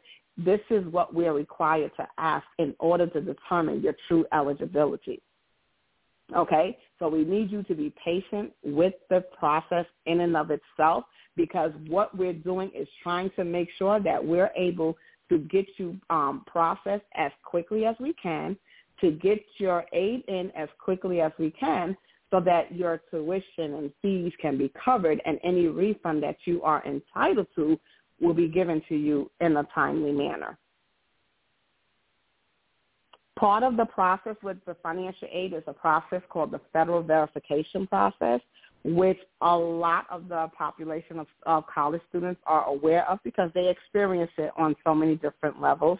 There are a few different classifications, and they they call verification groups. So you have a, they're called V groups, V as in Victor. So you have a V one, which is a, a full detailed um verification process. We're going to ask for federal tax returns. We're going to ask for copies of the federal tax return. We're going to ask for W two's, depending on what school that you're applying to or that you're um, interested in attending. They may have a requirement where they require you to turn in W two forms. They may have a process where they say, okay, just give me your federal tax return or give me the I R S tax return transcript. Regardless of whatever they're asking you for, you must submit the information in order for us to be able to move forward with the financial aid process. If for whatever reason you decide, you say, no, no, no, that's too much, I put that on my FAFSA application, we need you to understand it's not that you put down the information on your FAFSA application. You are applying for financial aid. So part of the applying process, that's part of, part of the application process, is the verification. Just like if you go to a bank and they're saying you want to take out a loan, you need to give me a copy of your pay stub, your last three pay stubs, whatever the case is, they are verifying the information that you're putting down on the application. The same with your school. Your school is, a, is verifying the information you put down on that FAFSA application. And the reason why we're verifying it is because not all applications are checked for the verification process. So if your application is flagged for federal verification, it does not mean you did anything wrong. It does not mean they do not believe the information you put down. It is just the federal government's process. So you need to make sure that you are um, complying with the requirements, turning the information in so that everything can be done in a timely manner. The verification process can be as quick as two to three business days, five to seven business days. It could take up to thirty business days. It could take a whole semester. It really depends on what information you're turning in, the school's review process, and if you're turning something in, does it prompt us to require you to turn something more in? Sometimes it does, sometimes it does not. So it's very important that as soon as you do your FAFSA application, you look your student aid comment um, page over, and you're getting in touch with your school as quickly as possible so that if your application and your review process happens to take longer than usual, you will be ahead of the game. Okay? Um, Beautiful. That is the – go ahead, sorry. You had a question? No, no, I was just saying you're very thorough, uh, Sister Furtick. First of all, it's Brother Yusuf. Thank you for taking time Thank out you. of your schedule to be with us. And, uh, you know, we used the – a cliche that's really real earlier in the program, I probably before you got in the studio, and you're quite aware of it. You you know, it goes something like this. If you think education is expensive, try ignorance. And yes. So there are a lot of people I'm sure you come across that have no idea what you're talking about and um, may have certain reluctancies just based on something that they, they don't have any uh, idea about. And so I just wanted to say your your presentation was so thorough to me. I just thank said you. Beautiful. I didn't mean to cut you thank off. You. But no, sister, thank you. Thank you. Thank you. Go right ahead, Queen. You're welcome. Thank you. Thank you. Okay. So aside from the um, federal verification process and the application process in and of itself for financial aid, um, as far as with your school, other resources, you want to know, you know, education is the key to success. Okay. So there you need to know as a student, as a parent, as an aunt, as an uncle, as a as a peer mentor, you need to know what are all of the resources that are available to college students. You're going to hear a lot, and sometimes you're not going to hear anything. There are millions. When I say millions, I mean real millions of dollars of unspent monies that come from scholarships for undergraduate students. And that is because you do not have a high population of um, high school students, high school seniors, students that are in freshman, soft, freshman, sophomore, um, junior, and senior level years of college. They're not applying for scholarships, but yet everybody needs money. You know, you're not applying for scholarships, but your tuition is unpaid. You're not applying for scholarships, and you're getting kicked out the dorm. You have to understand, as a student, there are many resources available to you, and you need to know what these are. You need to know how to go about them. Scholarships, some schools have a, um, a scholarship department. Some schools have, like, listings of scholarships, because scholarships could come from anywhere. It could come from McDonald's. It could come from anywhere. They're reaching out to the schools and saying, hey, we got this scholarship. Uh, please tell your student about it. You know, sometimes the schools are notifying the students. Sometimes they're not. When I worked at Pace University in New York, I was the outside scholarship coordinator. So everything that they gave us that came in, promotions, I compiled it all together into a listing, and I told my boss, I was like, hey, can I put this on the walls? Because as students are walking through the walls, they're reading the notices that are on the bulletin boards. And that's how we got our students to start applying for scholarships, okay? The one caveat to scholarships is you want to look at it as free money too. So if you are applying for scholarships, and I don't care how good that scholarship looks, if it says there's a five dollars or twenty-five dollars um, twenty-five dollars application fee, do not pay money, because what you need to understand is that you're not going to pay money to get free money, okay? So no matter how good it looks, you want to be careful of that, because if you get twenty-five dollars, if it's twenty-five dollars per application, right, and let's just say they get one hundred students to complete an application, they've got two thousand five hundred dollars from individuals. And you just want to make sure that you're not paying any type of application fee for a scholarship. Free money, you don't pay to get free money. So that's something that I always caution people about scholarships. No matter how good it looks, turn it down and keep it moving, okay? Grants, schools have grants as well outside of the federal Pell Grant. You have to just find out from your school, hey, do or do we have any other grants? Do we have any other scholarships? Do you have institutional aid? And if so, what is it? Can I get the guidelines? Can I get the information? We have a lot of things in writing because we have a policy and procedure manual that we keep. So you are privy to information that the school have that is a resource that will help fund your education. And what we have to do as as parents, as peers, aunts, uncles, you know, we need to become educated, because even though we're not the ones going to school, sometimes we actually are. You want to be able to guide them to come out, to be able to come out of their education with as little debt as possible. Okay, and debt is not always a bad thing. It is what you do with it. So if you're taking out your federal student loans and you buying a car, you buying clothes, and you doing all this, and yeah, when you graduate, you got one hundred thousand dollars, and that's what you spent on it, you did not use that resource in the manner in which it was intended for. And, and yes, when the time comes, they're going to be collecting their money. So you want to be mindful that when you are borrowing your federal student loans, you're really only borrowing what it is you need. Okay, so you're allowed to factor in, because we do it anyway when we um, do your budget. You're allowed to factor in, okay, I need, I have books, Okay, I got supplies for class. You know, if you're in medical school, you need a stethoscope. You need you need a uniform. All of that can be factored in. If you gotta, if you're taking your personal car to school, you need gas. Gas to get to class. Gas to come back home. So all of that is factored in, and you can factor that in so that you can make sure you're borrowing enough. So what that is called is called cost of attendance. Okay, so by law, a federal financial aid office cannot tell you, you only need to borrow this. We have to educate you. We have to be able to say you have two types of costs. You have a direct cost. A direct cost is tuition and fees. What is, what is the tuition for your char- for your courses that you're signed up for? What are your fees? Books and supplies, that is your bill. Okay, what am I being billed each month, each semester by my school?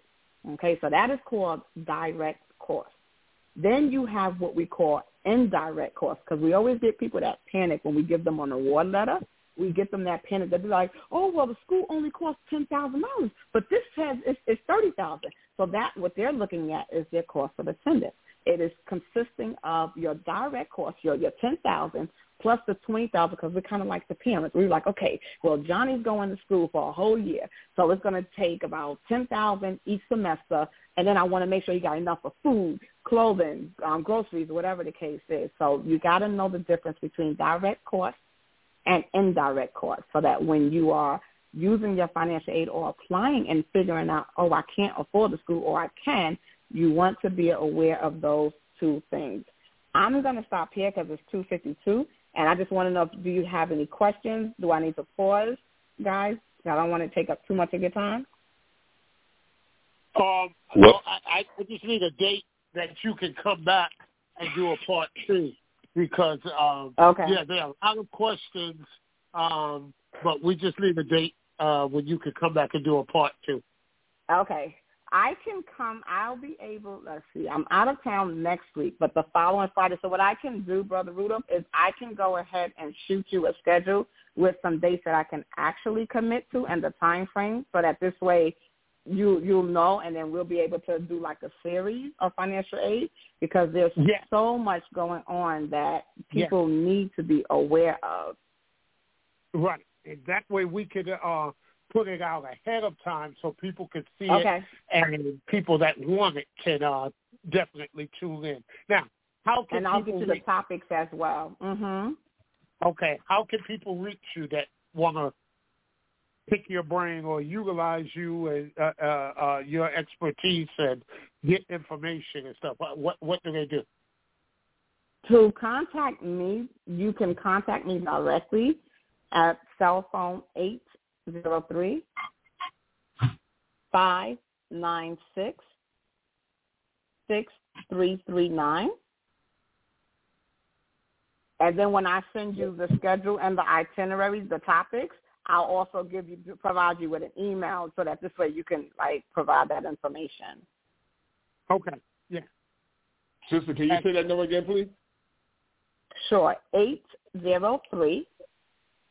Five nine six six three three nine. Now here's the question I have. Okay, so I fill out my FAFSA. Let's say I fill out for my FAFSA now. Um, yes. Okay, I don't know when I want to go to school, but I fill mm-hmm. out right now. I get the information back, and it looks good, and I say, okay, all right, you know what? Okay, now let let me go to school. Can you do that, or do you have to already know when you want to go in, and what are the deadlines for your FAFSA? Yes. So what you would do is you would fill out the FAFSA application. On the FAFSA application, it has a section where it asks you to list the federal school code of the school that you want to attend. You do not have to list one. You're not restricted to listing one or five. So you can list as many schools that, that the space allows you to list. And then at that point in time, once you get your results back from the FAFSA, the schools already are going to be contacting you. They're going to send you notification, hey, we received your FAFSA application. The reason why they do that is because you listed their school. So then they're going to start communicating with you either via email, send you something in writing, and then from there you will go in and you can contact the office and speak to them.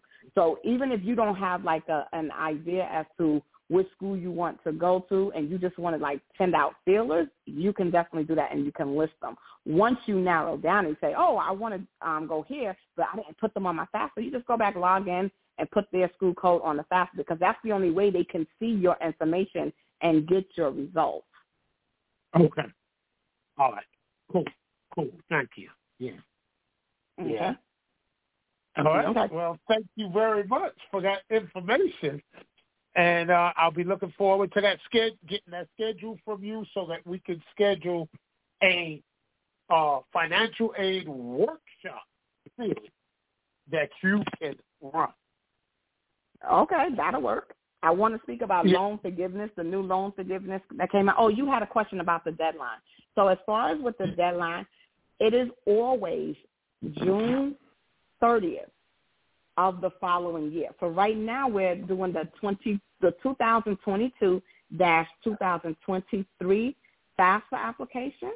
So it's always available starting in October, okay? So October okay. of October of the year is when the new FAFSA application information comes out for them to apply, and then it expires a full year because it covers, technically, it covers a full school year, which is generally like a fall, a spring, and the summer. Okay. Okay. Excellent.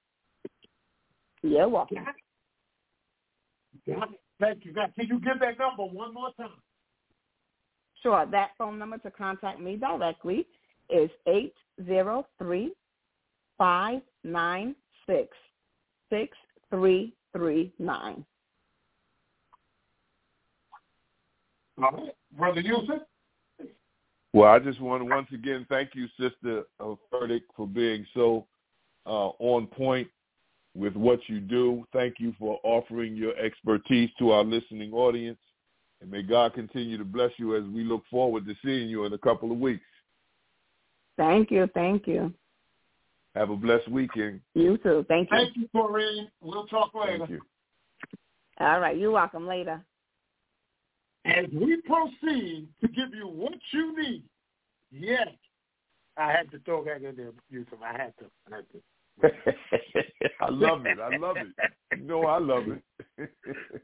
Well, you know what? Let, I'm going to get my closing now and let you close out so I can get ready and get to this hospital and get to work. Um, just want to thank everybody that was on this week. Of course, thank Sister Corinne, thank Brother Ghazi, thank Brother Barry for calling in. Thank you, Brother Forrest, for getting us hooked up. Um, thank you to your team. Thank you, Brother Yusuf, and tell my sister I said thank you for uh, loaning you to us for this time. And um, we look forward to uh, speaking to everyone again next Friday, same place, same time, if it be the will of God. If not, then we won't. But again, and to uh, just keep your ears open, people, family, and um, watch the weather. That's the best thing advice I can give you. Watch the weather.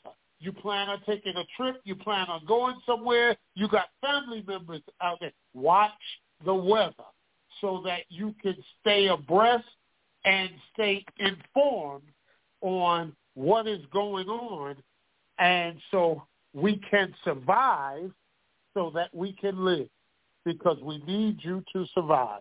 Thank you again. As-salamu alaykum, family. Wa alaikum salam, Brother Rudolph. Thank you for all that you do, big brother. And may Allah continue to bless you and your family. Thank your queen for loaning you to us. We are eternally grateful for your sacrifice, your service, as well as your families. Brothers and sisters, as we close out in the last minute, you know, as Brother Rudolph said, watch the weather. We we we, we know that uh, that natural disaster, Puerto Rico, and it may have hit Bermuda or the Bahamas uh, yesterday. But let us keep our prayers out for the people in Puerto Rico. You know, it just dawned on me just before we came on the air, one of my nieces worked for FEMA in Puerto Rico. And I saw her uh, the end wow. of August, and she was talking about retiring.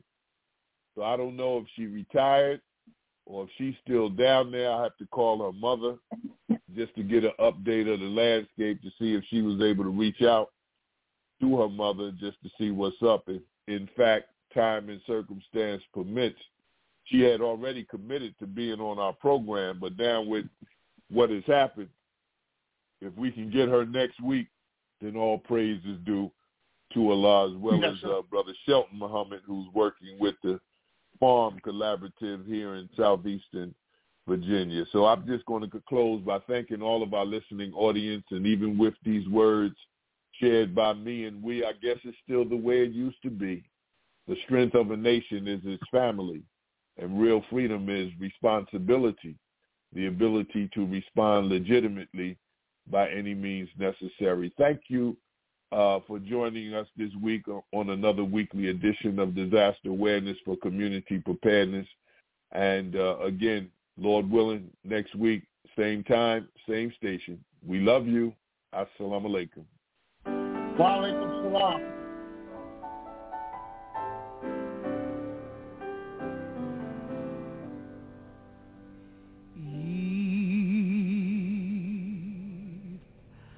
I can I have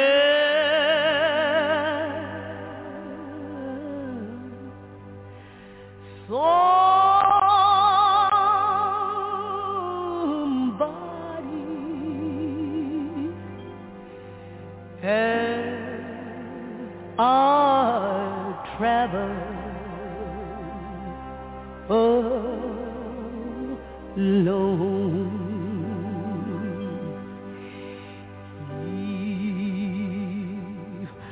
I can I have somebody in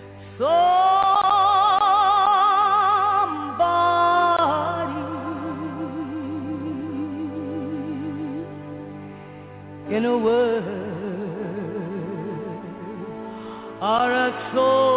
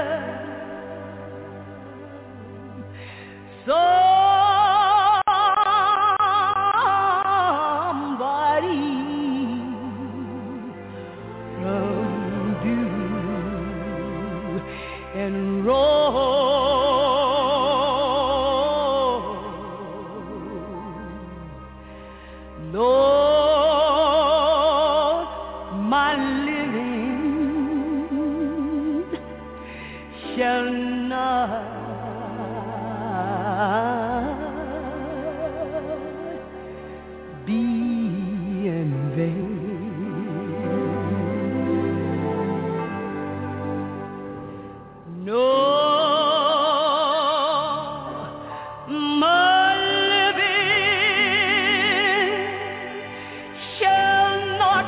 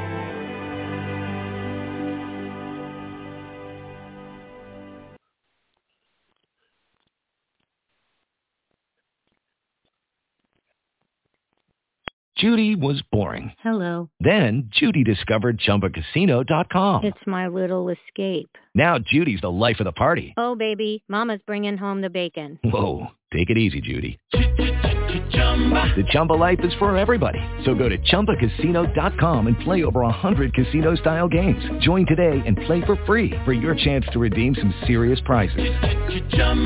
Chumba Casino dot com.